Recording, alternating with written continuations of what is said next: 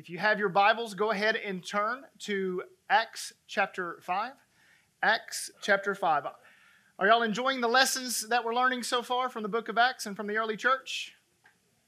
Awesome.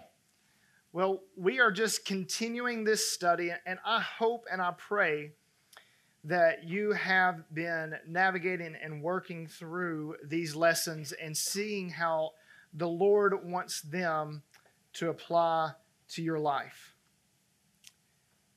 Tonight, we're going to kind of walk through a, an interesting passage. If you know anything about Acts chapter 5, uh, the first part is kind of a really scary part. You have this idea of uh, Ananias and Sapphira who lie to God, they lie to the Holy Spirit, and uh, the Holy Spirit, God kills them. Now, I'm not going to unpack that tonight, unfortunately. We're going to walk through another part of the passage that I think is very critical. But just think about all that we've learned so far.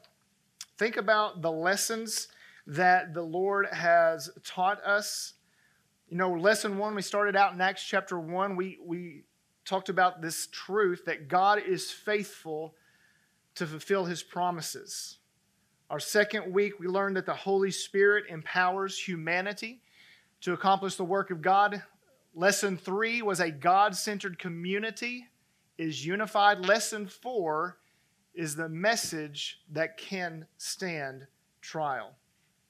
And I love what Ross preached on last week, and I hope it was a blessing to you. Now, if you're just joining us tonight, we've been walking through the book of Acts, and we have learned so much. We've seen Jesus' final words and his ascension. Remember Acts 1 8, he said, But you will receive power when the Holy Spirit comes, and you will be my witnesses in Jerusalem, in all Judea, Samaria, and to the end of the earth. We saw the promise of the Holy Spirit arrive on the scene the miracle of tongues, Peter's first sermon where 3,000 people were saved. We saw and experienced the supernatural unity and generosity among the members of the church. The lame beggar that was healed in chapter 4. And now we are here in chapter 5, where we see the tragedy of Ananias and Sapphira. And then we see God moving and working in their midst. What we're going to do tonight is real simple. We're going to read a lot of Scripture. Is that okay? All right, we're going to read through Scripture and we're just going to make some observations and we're going to figure out what kind of lesson we can learn really from Acts chapter 5, verse 12, all the way through the end of the chapter. And so we're going to be in the Scripture just simply seeing how God is moving and working. And then we will jump into what this lesson could be for us. So, Look with me in Acts chapter 5. Acts chapter 5, we're going to start in verse 12. It says, Now many signs and wonders were regularly done among the people by the hands of the apostles. And they were all together in Solomon's portico. None of the rest dared to join them, but the people held them in high esteem. And more than ever, believers were added to the Lord multitudes, both men and women, so that they would even carry out the sick into the streets and lay them out on cots and mats, that as Peter came by, at least his shadow might fall on them. The people who gathered from the towns around Jerusalem, bringing the sick and those afflicted with unclean spirits, and they were all healed. But the high priest rose up and all who were with them, that is the party of the Sadducees, and were filled with jealousy. They arrested the apostles and put them in public prison. Let's stop and just pray and ask the Lord to bless the reading of His word. Lord, we come to you and we beg you to bless the reading of your word.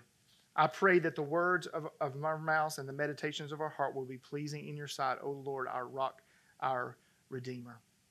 Lord, take this time, move in our hearts. May your Holy Spirit fill this place and fill us so that we can walk away transformed and renewed in our minds through the reading of your word. In your name we pray. Amen. So we see this amazing thing the wonders and miracles were taking place by Peter and the apostles, even so much so. Do you, isn't that kind of crazy to think about what he said? They would bring the sick and the needy out just so that Peter's shadow would fall on them. Now, I don't think Peter was out there saying, Hey, everybody, I've got a really cool shadow. Y'all should allow me to just my shadow to pass over you. I don't think that's what was happening at all. I think that the individuals that were watching the works of God were so inspired by what God was doing, they thought, even if, maybe what if his shadow flowed over us, could it heal us? And that's sometimes what happens. And I think really when we look at it, that's really the first observation that we need to look at tonight. And it's really, really an amazing observation. The work of the Holy Spirit will captivate people. The work of the Holy Spirit will captivate people. Now, normally, you will see the work of the Holy Spirit as it moves in the lives of people today. It moves them in, in mighty ways. But I see basically two responses, and I think they're here in this passage. And what we see first is a positive response. So we have this positive response where the multitudes were being added to the church daily. And it says in these multitudes, it was both men and women. And it says that they were so inspired and so awestruck by what was happening through the apostles that they would bring their sick to see the apostles. And I love what verse 16 says. The people also gathered from the towns around Jerusalem, bringing the sick and those afflicted with unclean spirits, and they were all healed. I think that word is all is important. See, when you see the work of the Holy Spirit moving and working in amazing ways, it touches all people in one way or the other. One, one commentator that I was listening to, J. Vernon McGee, he's an old guy. He preached through the Bible. He did some amazing work. But he talked about this, uh, this verse of Scripture in a way. He says, you know, the, the faith healers of today, the people that go around and saying, I have the gift and the, the gift of healing, they only heal, they only try to heal one or two people. When the Holy Spirit's involved, He heals all people. Isn't that an, an interesting thing to think about? I just think it's amazing to think that God heals all people. They had this positive response to the work of the Holy Spirit. Now, not only do we see a positive response to the work of the Holy Spirit, but we also see a negative response. And I want you to think about the group of people that we see this negative response from. It says, But the high priest rose up, and all who were with him, that is the party of the Sadducees, they were filled with what? What's that say right there? Jealousy. So much so that they arrested the apostles and put them in public prison. So you see this negative response. Now, what's amazing is the high priest would be the most spiritually mature person in the Jewish faith. The high priest was the individual, the only man that could go into the Holy of Holies with the, the blood of the sacrifice and be in the presence of the Ark of the Covenant and be there to do ministry in the presence of God. But yet, in the midst of the work of the Holy Spirit, he did not see God moving, he saw competition. He was captivated by the work of the Holy Spirit, but he was captivated in a negative sense because what he saw was the fame that was coming around the apostles because of the work of the Holy Spirit was taken away from his platform, was taken away from his influence. And all of the religious leaders came around so much so that they were filled with jealousy. This idea of jealousy is envy, that they wanted what the apostles had. They were contentious, they were wanting to build and bring up strife. And so when we see this response, it's a negative response. Now, don't you think, I know y'all are holy people, don't you think that you would be excited about some people being healed? no matter who healed them? Yeah. You, th- you think so? Like, they, can you imagine seeing somebody that could not walk from birth and yet they were healed, and then somebody else getting mad about it. That's what was happening here. Does that not sound ridiculous? I'm just going to say this, and if it's it's me, if it's just me, maybe it's just me. Sometimes I can find myself in the place of the Pharisee, and I get jealous when I see the Lord moving in somebody's life and not in my life. I know that's not y'all, that's me, but that's just just being honest. I'm just transparent to a fault. but sometimes when we see God moving in mighty and miraculous ways in somebody's life, we want that for ourselves, and it leads to jealousy. The work of the Holy Spirit captivates people. That's, that's the first observation that we need to see. We see that it brings a positive response, we see that it brings a negative response. Now, we've got a lot of passage to cover, so we're going to continue on. The next observation that I want you to, to focus in on is that the Lord works miracles on behalf of the faithful. The Lord works miracles on behalf of the people, of the faithful. Look what happens in verse 19. Uh, let's go back to verse 18. What happened to the apostles? They were filled with jealousy. These individuals that had the power, they arrested the apostles and put them in the public prison. Verse 19. But during the night, an angel of the Lord came upon the prison doors and brought them out and said, Go and stand in the temple and speak to all the people all the words of this life. And when they heard this, they entered into the temple at daybreak and began to teach. Now, when the high priest came and there were those that were there with him, they called together the council all the senate of the people of Israel and sent to the prison to have them brought out. But when the officers came, they did not find them in prison, and so they returned and reported. We found the prison securely locked and the guards standing at the doors. But when we opened them, we found no one inside. Now, when the captain of the temple and the chief priests heard these words, they were greatly perplexed about them, wondering what this would come to. And someone came and told them, Look, the men whom you put in prison are standing in the temple and teaching the people. The captain with the officers went and brought them, but not by force, for they were afraid of being stoned by the people. Think about this.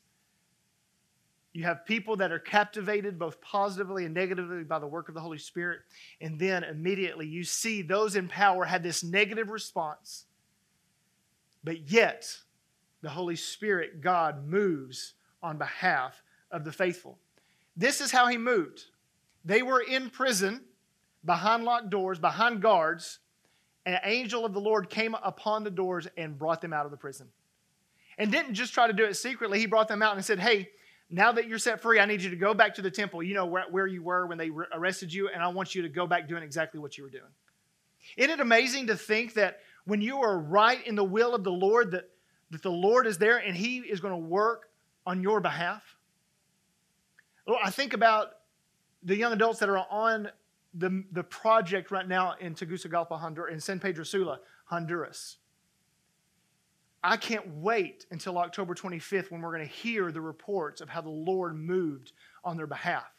See, what you need to understand is this is not a story from our past that has no bearing on the present.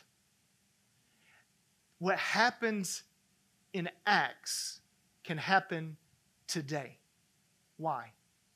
Because God does not change you need to understand that if you are faithful, that God moves on your behalf in mighty ways. And I think if we're honest, we've seen the Lord move and work on our lives even when we're not that faithful. So think about it. They were in prison, locked up, wondering what was next, and an angel set them free. The Lord works miracles on behalf of the faithful. Here's the third observation I want us to look at the faithful obey the Lord over the world. Look at Acts chapter 5, starting in verse 27. It says, And when they had brought them, they set before the council The high priest questioned them, saying, We strictly charge you not to teach in this name. Yet here you have been uh, filled, here, here, here you have filled Jerusalem with your teaching, and you intend to bring this man's blood upon us. But Peter and the apostles answered, We must obey God rather than men. The God of our father raised Jesus, whom you killed by hanging him on a tree. God exalted him at his right hand as the leader and Savior and gave repentance to Israel and forgiveness of sins. And we are witnesses to these things, and so it is the Holy Spirit whom God has given us to those who obey him. The faithful obey the Lord over the world. That one sentence in verse 29 says, We must obey God rather than men. Now, understand that this is not too long after the death, the burial, the resurrection of Jesus Christ. Most likely, this was the same high priest that put Jesus to death, who worked it all out. So, you know, somewhere in the apostles' minds, they were thinking, hey, this may be it for us. They killed Jesus we're certainly not Jesus. They can kill us. But what is their response? We must obey God rather than men. In the face of the spiritual leaders of that day, they were willing to say, I don't care about what you're saying, I must obey God. See, when we look at this, it's amazing to me to see that the faithful obey the Lord over the world. And I have to, I have to think that we have to still have that posture today. And what does that look like? I don't know. But the faithful will obey the Lord over the world. Next observation, number four, that we see from this text is this the faithful will experience suffering. And see, this is where being a Christian is not necessarily great. Because I just told you that the faithful will experience suffering. And what are we trying to do here in young adult ministry, what are we trying to do here at the church? Is we're trying to create and help you to be more what? Faithful. So, Ben, you're telling me if I do what the church is asking me to do, I become more faithful, that I'm going to experience suffering. Yes. Yes, I am. Now, I don't know what that suffering may look like. I don't necessarily think it's this type of suffering, but I believe that the faithful will experience suffering. Look at verse 33. It says, And when they heard this, that's the Sadducees, when they heard this, they were enraged and wanted to what? Kill them. Just because they said, We are going to preach in the name of Jesus, we are not going to listen to you, it is going to be better for us to obey God rather than you, they are going to kill them. Verse 38 says, So in the present, verse 38, what happens between verse 33 and verse 38? You have this guy come on the scene. His name's Gamaliel. Uh, if I say it wrong, I'm probably, I apologize. But Gamaliel, he's a teacher. He's somebody that's one of them, and he actually brings some sense to this mob that is ready to kill the apostles. He gives examples of men that have raised up, that have created this kind of ruckus, this kind of riotous stir within the city, within the Jewish religion before. And then all of them, after their leader had been killed, the movement stopped. And then Gamaliel comes in in verse 38 and says this So, in the present case, I tell you, keep away from these men and let them alone, for if this plan or this undertaking is of man, it will fail. But it, it, if it is of God, you will not be able to overthrow them. You might even be found opposing God. So they took his advice, and when they had called the apostles, they beat them and charged them not to speak in the name of Jesus and let them go. When they heard this, they were enraged. They wanted to kill them. Somebody talked some sense into them. They don't kill them, but they beat them and they release them. We have to know and understand that the faithful will experience suffering. For the apostles, it was beating. For us, I don't know what that kind of suffering looks like, but I do believe that if we faithfully pursue Christ in the way that the Bible commands us and encourages us to, that we will experience some type of suffering. The next observation that we see from this text is the faithful rejoice in the midst of suffering. The faithful rejoice in the midst of suffering.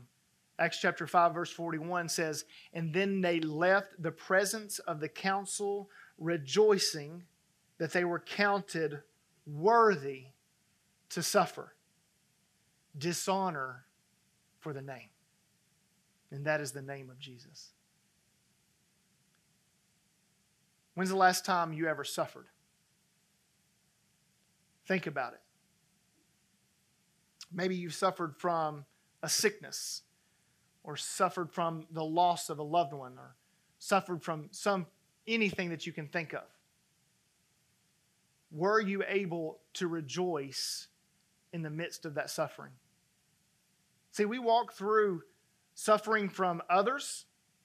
We walk through what I call natural suffering, where sickness, you think about Job. You know, did anybody suffer more than Job? What, what happened to Job? The, the enemy came to God and accused him and said, Well, no wonder Job, Job loves you so much, you won't even let me touch him.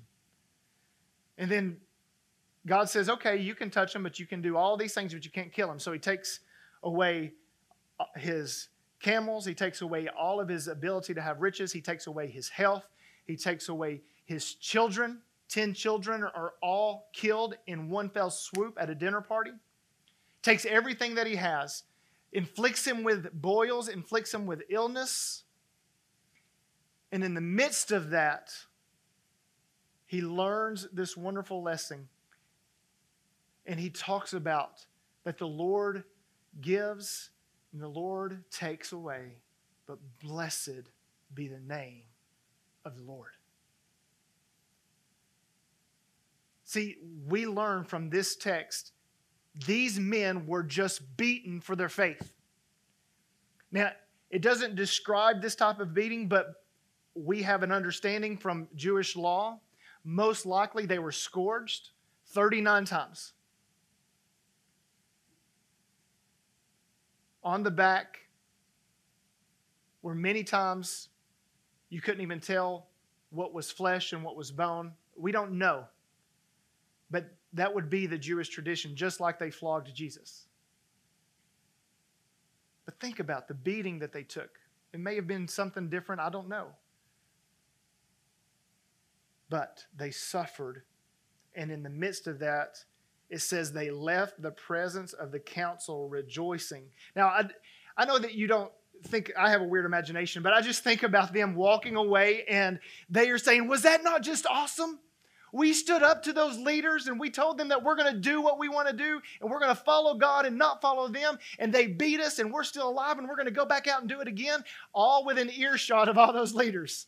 I just would love to see. I don't know if that's what happened. I have a, I get in my imagination. It's not biblical, I promise, but it could have happened. Uh, but it's just amazing to think that in earshot, those leaders who were trying to persecute and push down the message of Jesus Christ heard this group of men rejoicing over the fact that they were able to suffer the way Christ suffered for to honor the name of Christ. Isn't it a beautiful picture? That when we have Christ in our lives and He is in the right position, that even in the midst of our darkest day, we can rejoice. Young adults, I don't know what you're walking through right now. I don't know what you're struggling with. I don't know what you're suffering with. I don't know. Whether it's self imposed suffering because of consequences that you've navigated yourself, or it's suffering that you're walking through because of others coming against you. Or maybe it's sickness. I don't know. But on your darkest day, do you think that you can get to the place where you say, The Lord gives and the Lord takes, but blessed be the name of the Lord? See, the faithful rejoice in the midst of suffering.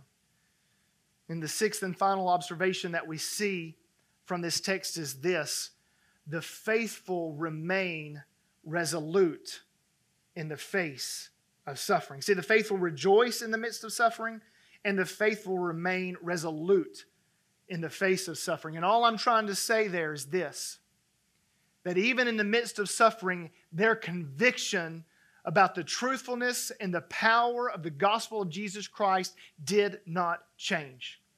How do we know that? Look with me in verse 42 and every day in the temple from house to house, they did not cease teaching and preaching that the Christ is Jesus. They were just beaten and told, Stop teaching in the name of Jesus. They walked right out rejoicing, and it says, the Bible says, they did not cease. They did not cease teaching and preaching that Christ is Jesus. The faithful remain resolute in the face of suffering. So we have these six observations from this text. The Holy Spirit will cap the work of the Holy Spirit will captivate people. The Lord works miracles on behalf of the faithful. The faithful obey the Lord over the world. The faithful will experience suffering. The faithful rejoice in the midst of suffering.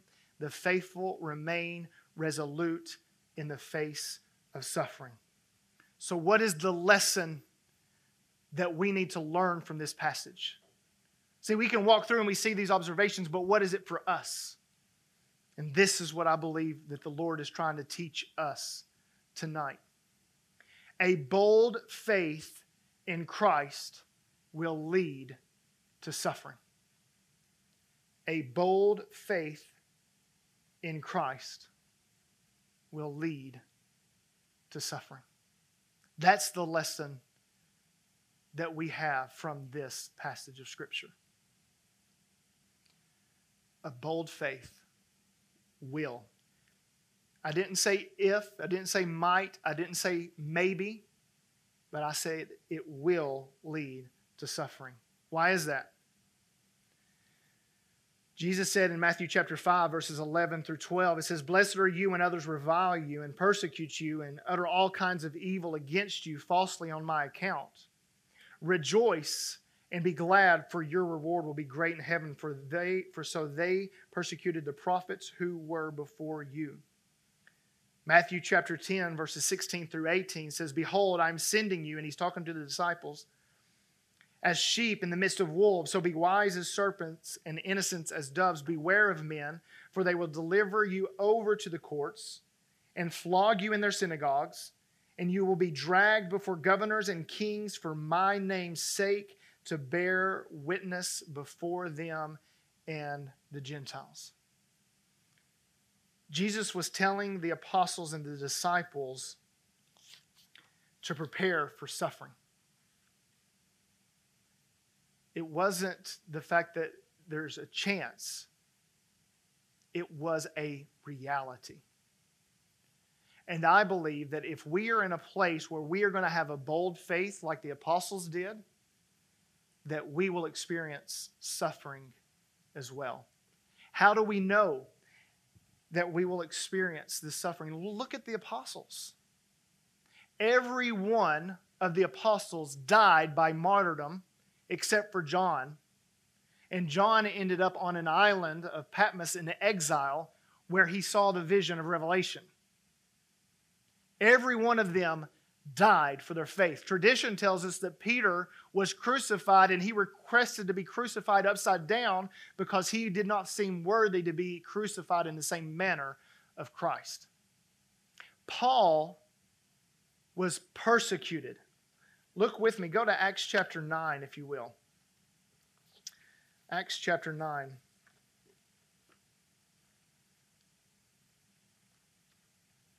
I want to show you this passage because I think it's interesting.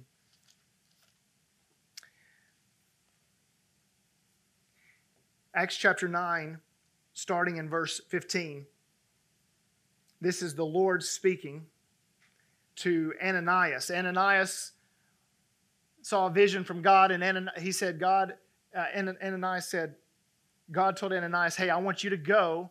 I want you to go to Damascus. There's a guy that's going to be there. His name's Saul, and I want you to talk to him, and I want you to share him about me. Share, share me about him, to him. and this is what, what the Lord says. But the Lord said to him, Go, for he is a chosen instrument, talking about Saul, who had become Paul. He's a chosen instrument of mine to bear my name before the Gentiles and the kings and the sons of Israel.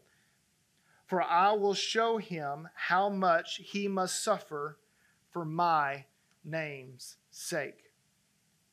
That he will suffer for my name's sake. Paul was chosen to be suffered. It talks about Paul being shipwrecked, Paul being beaten five times with the 39 lashes. He is stoned outside of Lystra, I believe, stoned to the point they think that he is dead. And he wakes up and he gets up and he goes back to preaching. He was chosen to suffer for the name of Christ.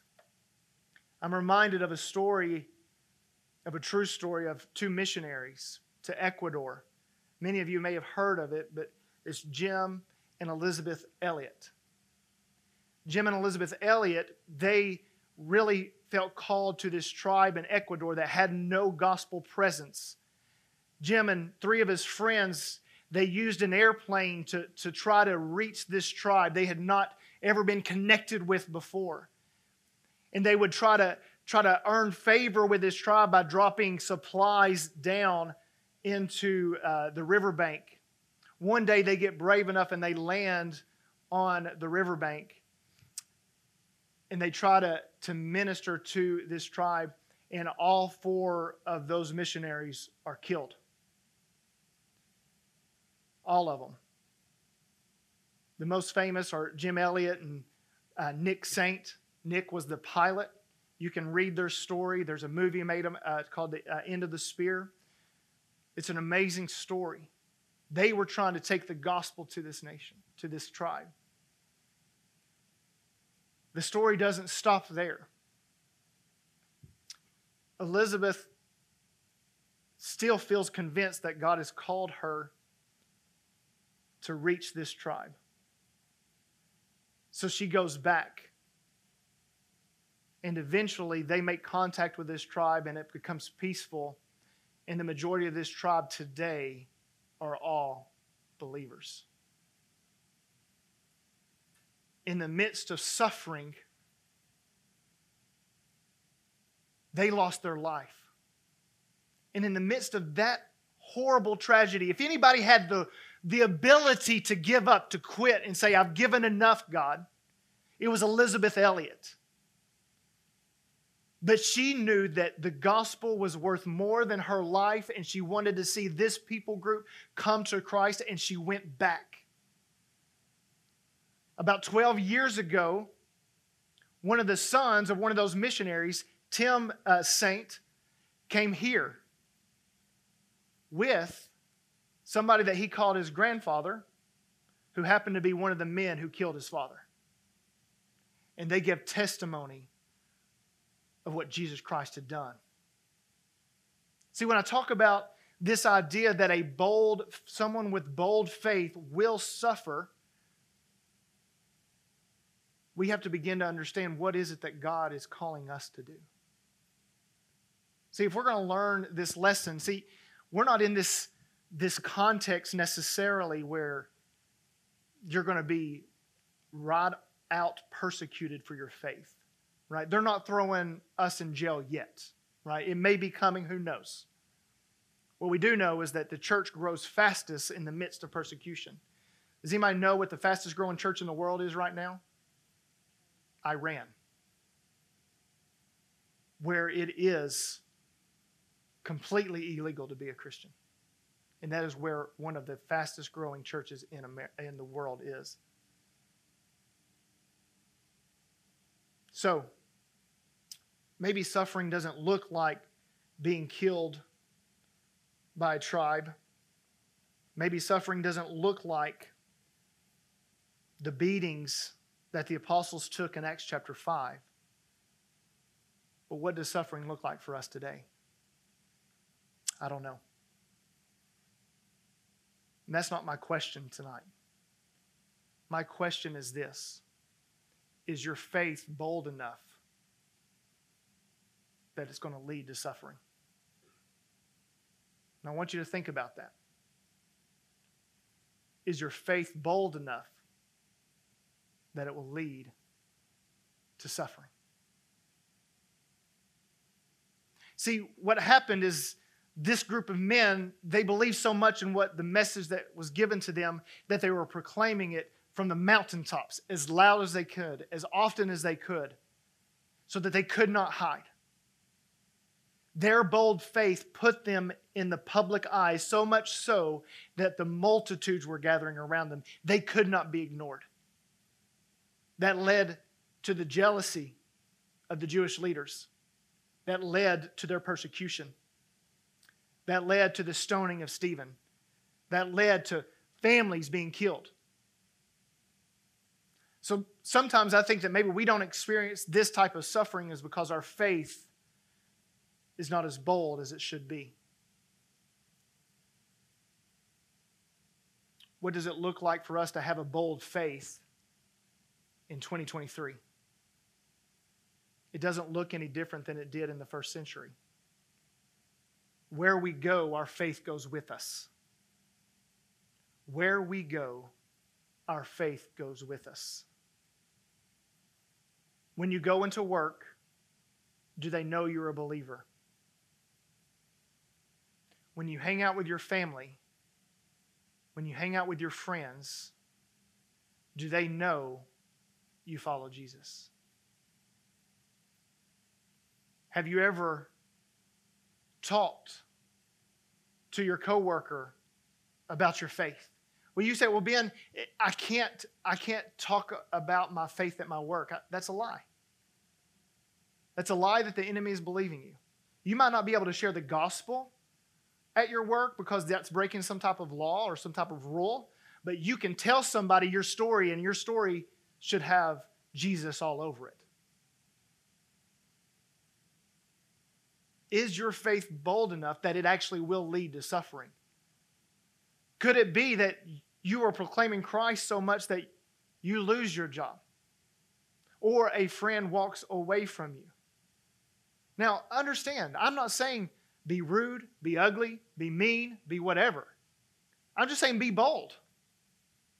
So that means when you talk to somebody, you tell them what it means to be a believer you tell them, hey, there was this country redneck guy at church last night.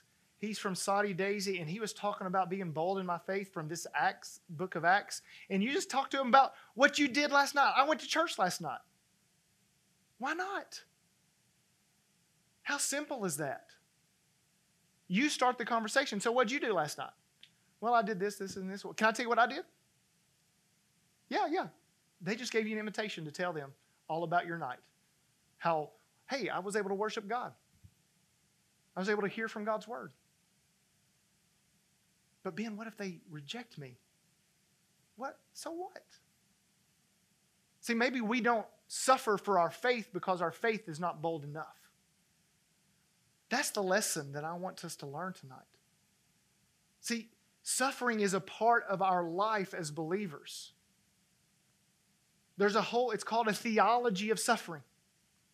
Whether it's suffering from the enemy, whether it's suffering from our own sins and our own things that consequences that we have to navigate and walk through, it's a part of who we are. Now you may say, man, that's not a very encouraging message. Oh, it is. What's the worst thing somebody could do to you because of your faith? What's the worst thing somebody could do to you because of your faith? I can't hear you. Kill you. Thank you, Joel. That could kill you. That means Joel no longer exists.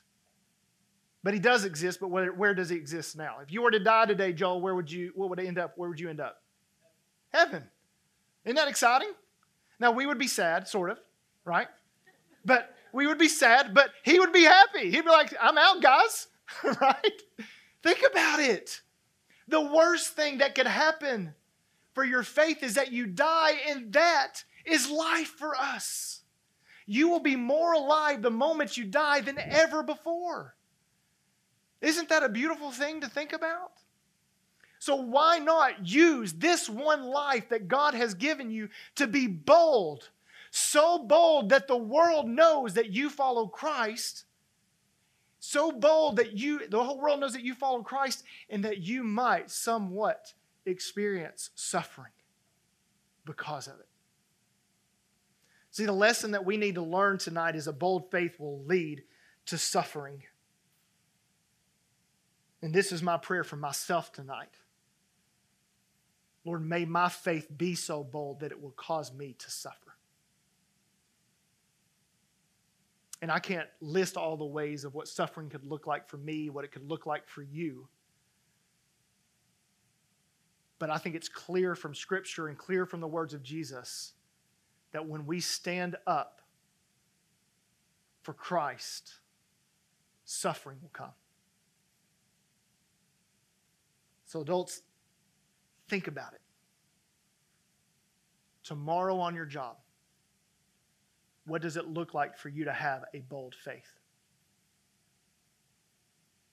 Maybe you're here tonight and you don't have a bold faith because you have no faith. What does it look like for you to trust Jesus tonight? We're getting ready to close this service. And we're going to have some folks standing over by the garage door. And if you're here tonight and you need to say, hey, Ben, I, I know that I have no faith, but I want to know what it means to have faith, the bold faith that the apostles had. I'll be right over here by the door. I would love to show you what it means to step into faith with Jesus Christ. Maybe you're here tonight and you know you're not as bold as you need to be with your faith at your job, with your family, with your friends. And tonight you want to step into a new boldness in your faith. Man, I, I just encourage you during this worship time, this reflection time, think about what you can do to be bold in your faith.